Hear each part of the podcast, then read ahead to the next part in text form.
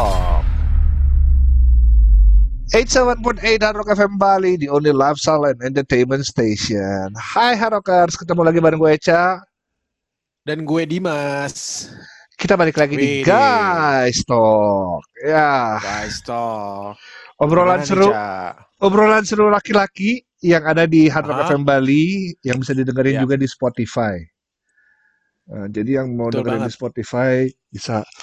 Eh, gue baru baca ini tadi, gue baru tahu, baru tahu banget itu juga karena ngelihat yang lagi heboh di sosial media, yang ada artis ketangkap narkoba, Oh iya iya. Eh, yang inisialnya DS itu kan. DS, DS itu. Tapi pas gue lihat videonya ternyata ketangkapnya ganja ya.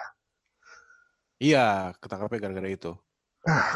Kalau jadi ingat zaman zaman zaman zaman gue dulu. Kalau gua sih dulu, eh ya gue jujur aja, gue zaman dulu juga pakai, gue juga ngerokok, gue nyimeng sih, banyak kan gue nyimeng sih Dulu ya.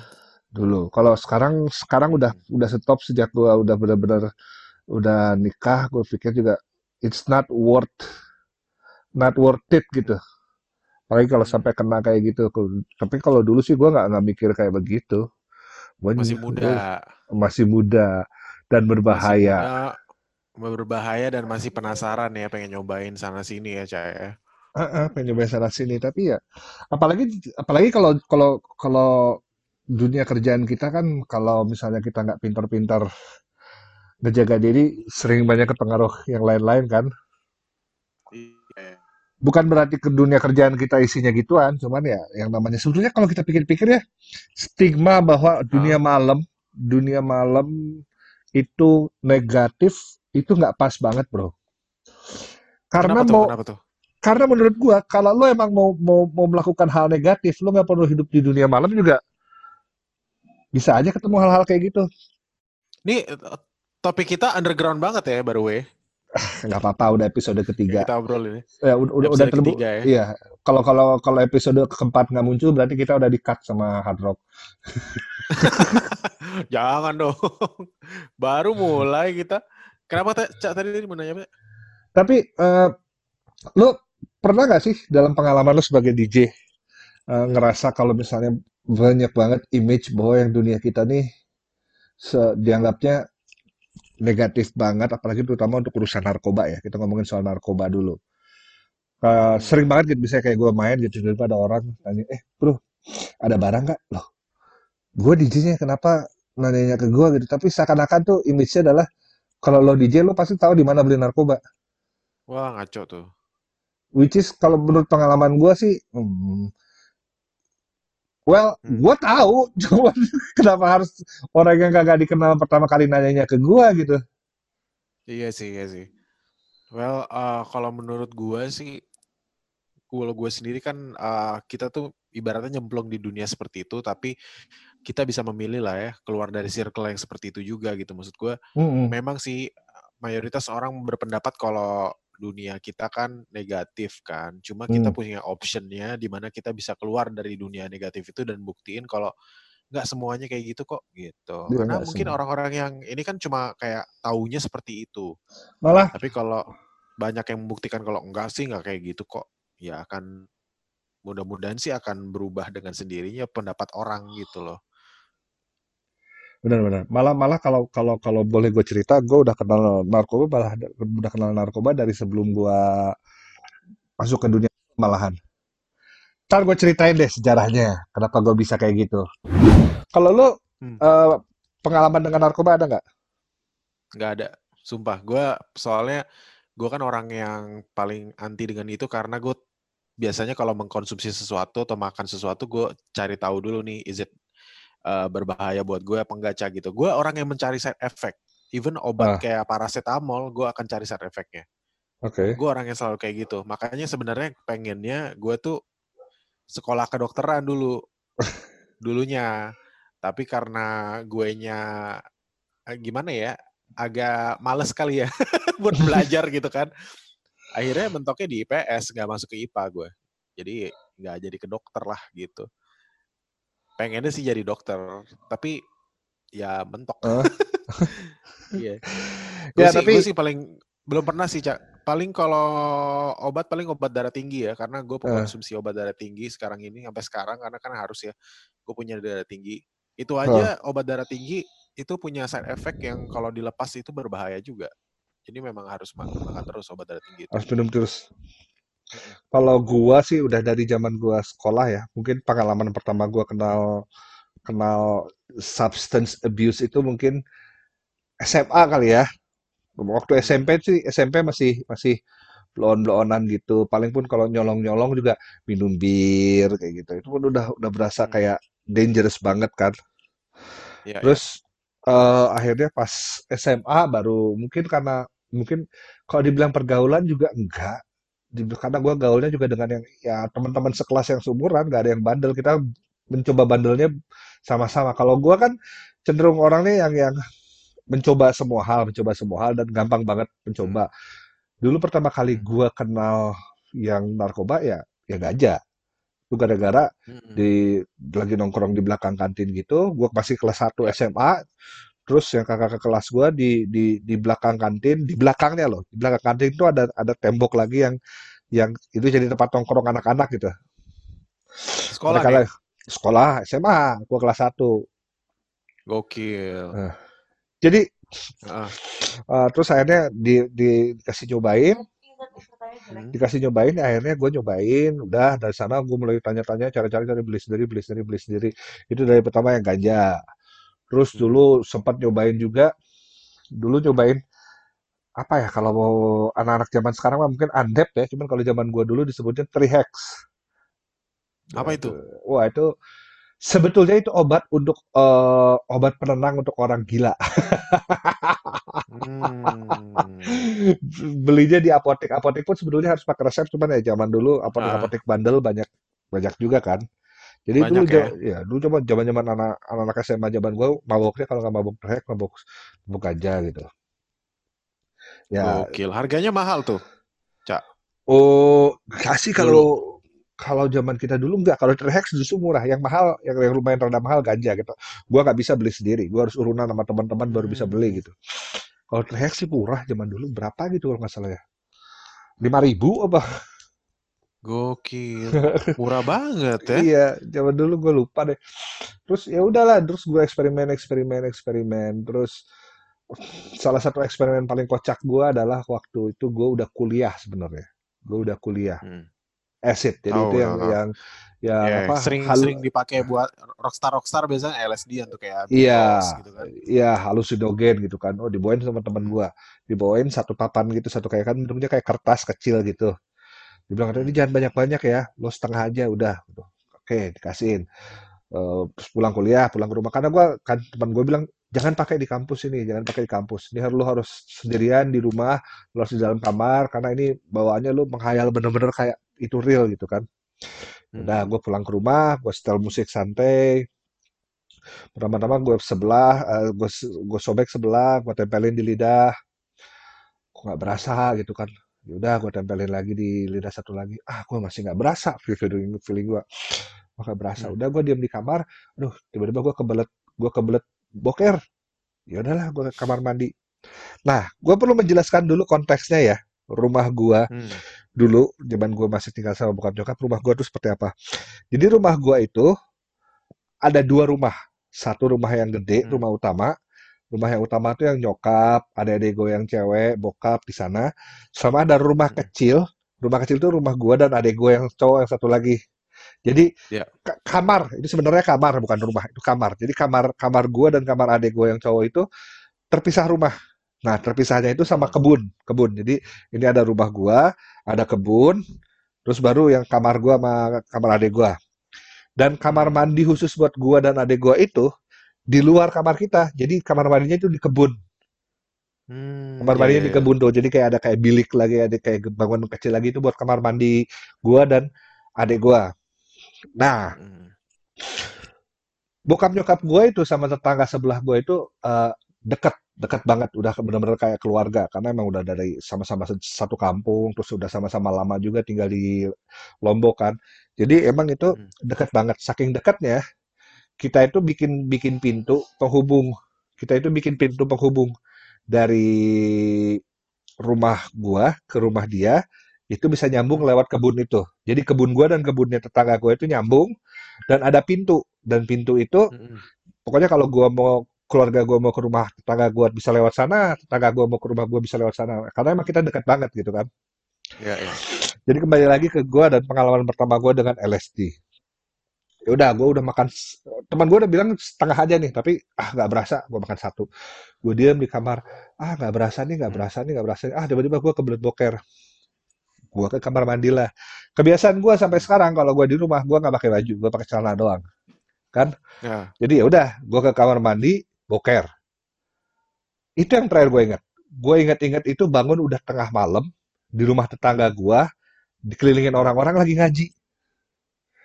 Oh, kamu, kamu kesurupan, kamu kesurupan, gitu kata nyokap. Kamu kesurupan.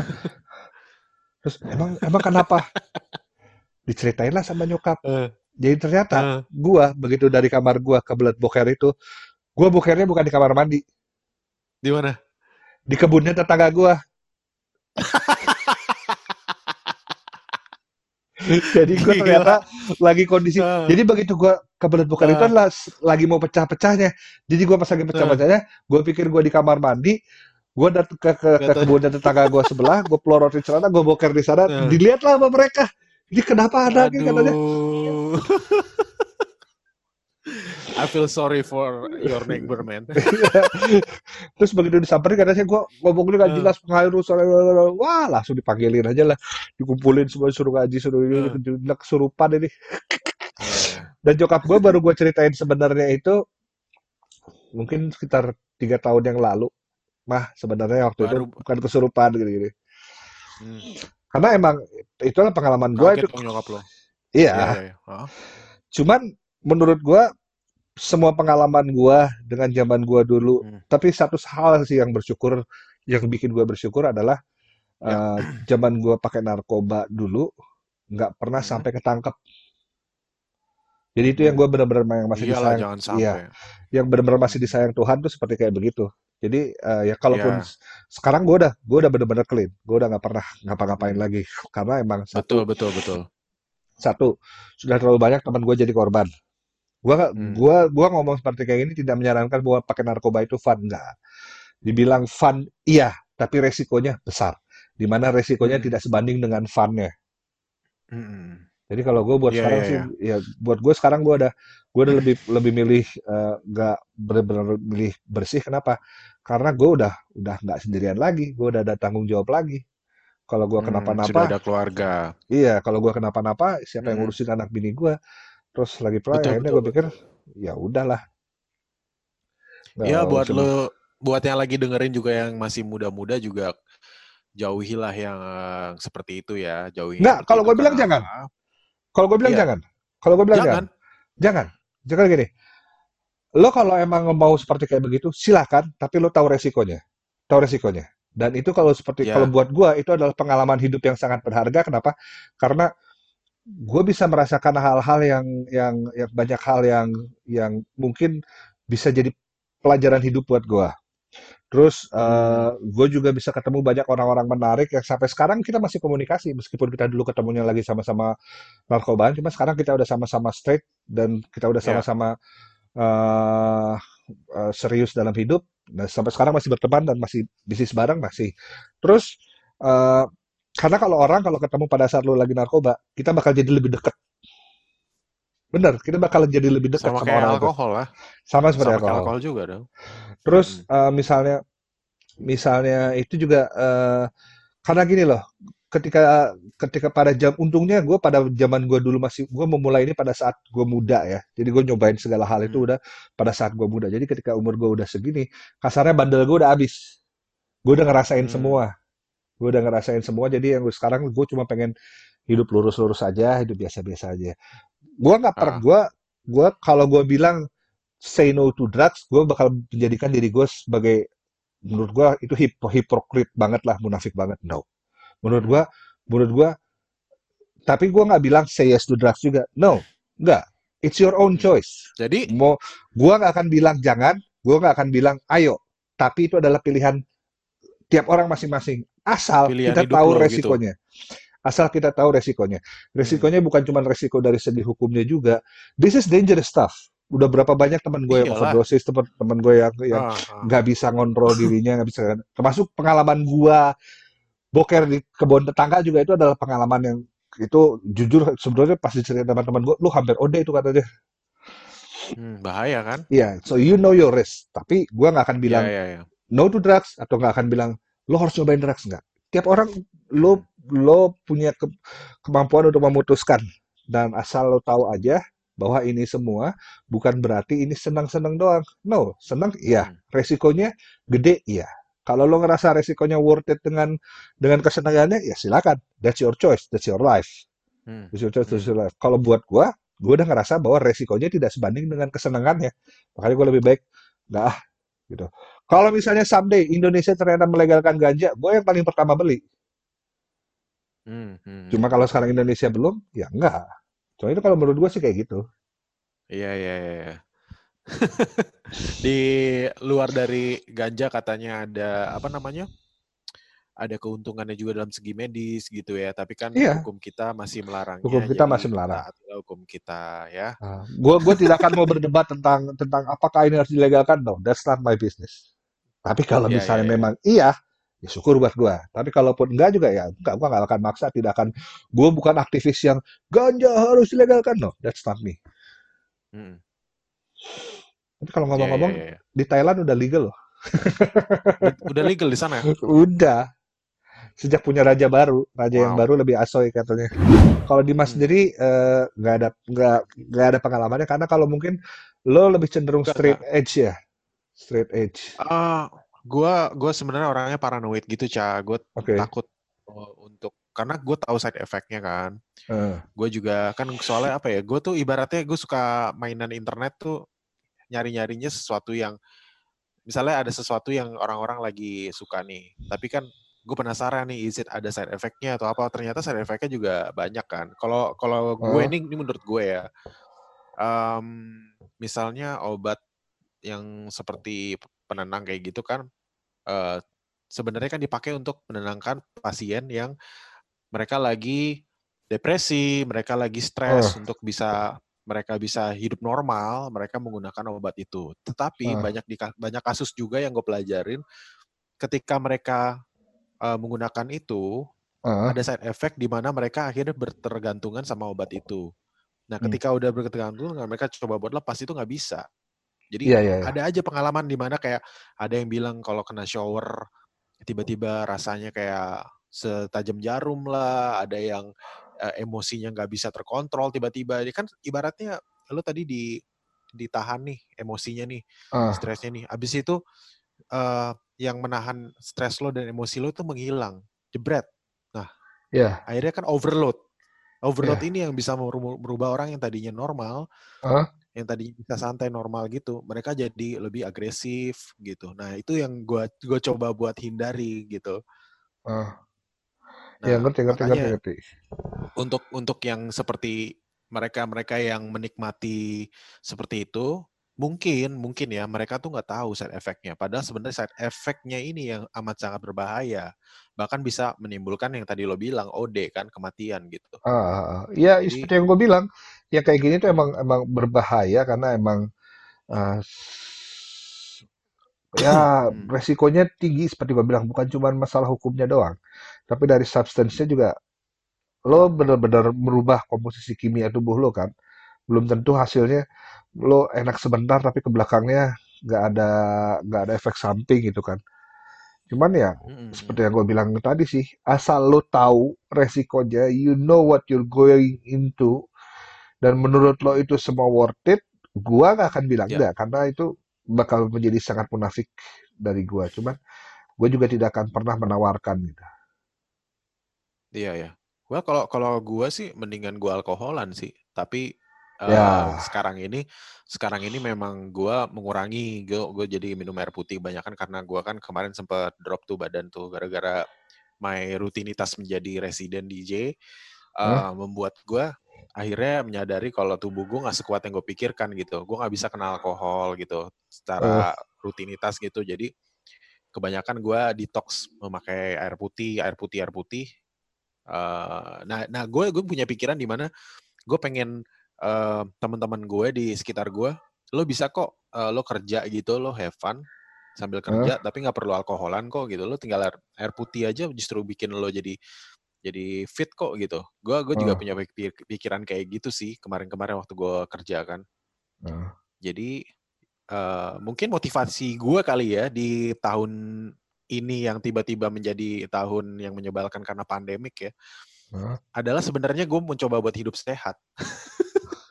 gue gak nyangka tiba-tiba, huh? tiba-tiba uh. hidup sehat gue ini menjadi uh, pandemik di mana uh, akhirnya gue nggak bisa uh, makan makanan yang normal lagi. Gue kebanyakan sekarang masuk masuk ke normal adalah gue kebanyakan makanan yang olah makanan yang cepat aja gitu, yang olahan uh. gitu loh kayak sosis lah, nugget lah segala macam karena kan untuk uh, apa namanya untuk makanan yang yang itu cenderung justru yang sehat iya cenderung sehat cenderung mahal eh. yang sehat malah mahal iya, aneh kan bener-bener gimana nggak orang-orang pada sakit semua uh -uh. Buah segala macam tuh we have to prepare money yang lumayan uh -uh. gue juga kemarin Dan lagi penghasilan, diet uh? gue kemarin lagi diet keto sekarang stop dulu Ya kan diet keto kan juga lo harus makan daging terus kan? Yo eh. Daging daging daging daging tanpa ada nasi, terus apa lagi tuh? Gak ada sayur ya? Sayur uh, ada sama sekali kan? Uh, cuma cuma bener-bener daging. Protein bener-bener protein aja. Protein. Lumayan mahal tuh kan? Tapi gimana? Akhirnya kita stop dulu Indomie lagi ya kan? Iya makanya bertahan hidup aja dulu dengan dengan uang yang segini adanya gitu. Ya kita kita mah jujur-jujuran aja buka-bukaan aja. Kita semua ngalamin kok sekarang this pandemic really killing us gitu. Jadi ya gitulah. ya cuman ya sudahlah. Memang seperti yang gue bilang tadi tiap orang ya uh, punya jalan hidup yang beda-beda. Kadang ada, gue juga tidak, gue gue tidak akan pernah memandang sebelah mata orang yang hidupnya dulu dengan narkoba karena gue tahu sendiri sih udah ngerasain kayak gimana kayak hidup seperti itu. Nggak hmm. semuanya orang yang pakai narkoba. Orang kan sekarang image-nya orang pakai narkoba itu hmm. wah penjahat, kriminal apa? No, it's not. It's just the people who like to have fun. Sama aja kayak misalnya sekarang orang yang minum juga, ya sama aja. Cuman beda substance-nya doang. Kalau dipikir-pikir alkohol dan yang lain-lain juga sama aja sama-sama substance doang. Cuma beda substance-nya doang. Yang satu legal, yang satu illegal. Cuman gue tidak akan membahas soal hukumnya because I don't want to be involved in that. Very dangerous ya. Uh, ya, tapi kalau note dari gue uh, untuk pendengar-pendengar nih, kalau uh, gue ya, Caya, uh, hindarilah. Boleh. It's really really dangerous. Kan iya, benar. Gue setuju. Itu sangat-sangat dangerous. Bukan dari hukumnya juga, uh, tapi dari bahannya juga. Do it at, at your own risk. Better jangan, tapi kalaupun mau ya do it at your own risk. Ya, tadi tadi kita udah ngobrolin tentang narkoba karena emang kita ngelihat ada salah satu artis lagi hot banget ya lagi ketangkap narkoba kan. Bukan ya. cuma salah satu artis, Cak, banyak, banyak banget. Ya. Banyak banget. Banyak banget. Sampai Seperti dulu katanya siapa? Ah, peramal palsu. Kena... Peramal palsu. Anak indigo apa? Masa anak indigo tidak bisa tahu dirinya mau ketangkap polisi? Ya, dia ketangkep itu. juga ya. Dia ngeramal bakal banyak banget artis ketangkep narkoba. Lalu kagak ngeramalin diri sendiri. Dia gak, katanya sih katanya ya, katanya kalau peramal itu memang nggak bisa meramalkan diri sendiri. Tapi kalau misalnya dia bisa bilang kalau bakal banyak artis yang tertangkap narkoba, harusnya dia prepare dong. Dia kan artis juga. Uh, uh, ngapain, bener, ngapain bener. gitu. Intinya hard rockers untuk masalah narkoba ya. gue dan Dimas ini ada dua pendapat yang sangat berbeda. Kalau Dimas ya. tadi udah jelas say no ya, say no to drugs ya. No, say no to drugs kalau gue. Kalau gue clean, clean life. Clean life. Bagus. Kalau gue tidak say no, tidak say yes, lu putusin aja sendiri asal tahu resikonya misalnya. Karena kalau kalau kadang gue punya prinsip adalah uh, ngapain lo harus mendengarkan apa yang orang bilang? Tentukan saja sendiri hidup lo lo maunya gimana? Ya tentuin. Hmm. tapi asal lo mau melakukan apa pun sesuai mau lo lo harus tahu resikonya. Lo harus tahu untungnya di mana ruginya di mana worth it apa enggak. Bener gak Mm-mm. Ibaratnya manusia kalau belum jatuh, naik sepeda belum jatuh, belum Iya, belum ngerti ya, gitu iya ya. betul. Atau kalau kalau misalnya lagi jalanin sesuatu, kalau belum ketampar itu belum belum belajar gitu. Iya betul, betul banget. Lo harus tahu sendiri. ah, ah, ah, harus tahu. Harokers, makasih banyak udah dengerin Guys Talk ya. Yap, Semoga kita bertemu lagi di edisi 4, tidak di-cut sama Om Riko di edisi 3. ini edisi paling underground sih yang ini. Kalau ini tidak di-cut, nanti taka- eh, edisi 4 kita bakal lebih caur lagi. Pokoknya Sampai terus dengerin. eh, sampai di warning baru kita baru kita mulai pelan-pelan lagi. Nah, jangan lupa juga nih buat dengerin Hard Rock FM Bali di Spotify. Ini eh, Yes. download di Spotify kalau belum punya aplikasinya di Google Play Store sama di iOS. Abis itu lo cari deh Hard Rock FM Bali. Itu banyak program-program seru juga yang bisa kalian dengerin di Spotify dari Hard Rock FM Bali. Iya, betul. Harokers, sampai ketemu minggu depan. Ya, kalau gitu kita berdua pamit dulu ya. Di masa Iya. kira pamit. Eca pamit. Dadah. Bye. Guys, stop. Guys, stop.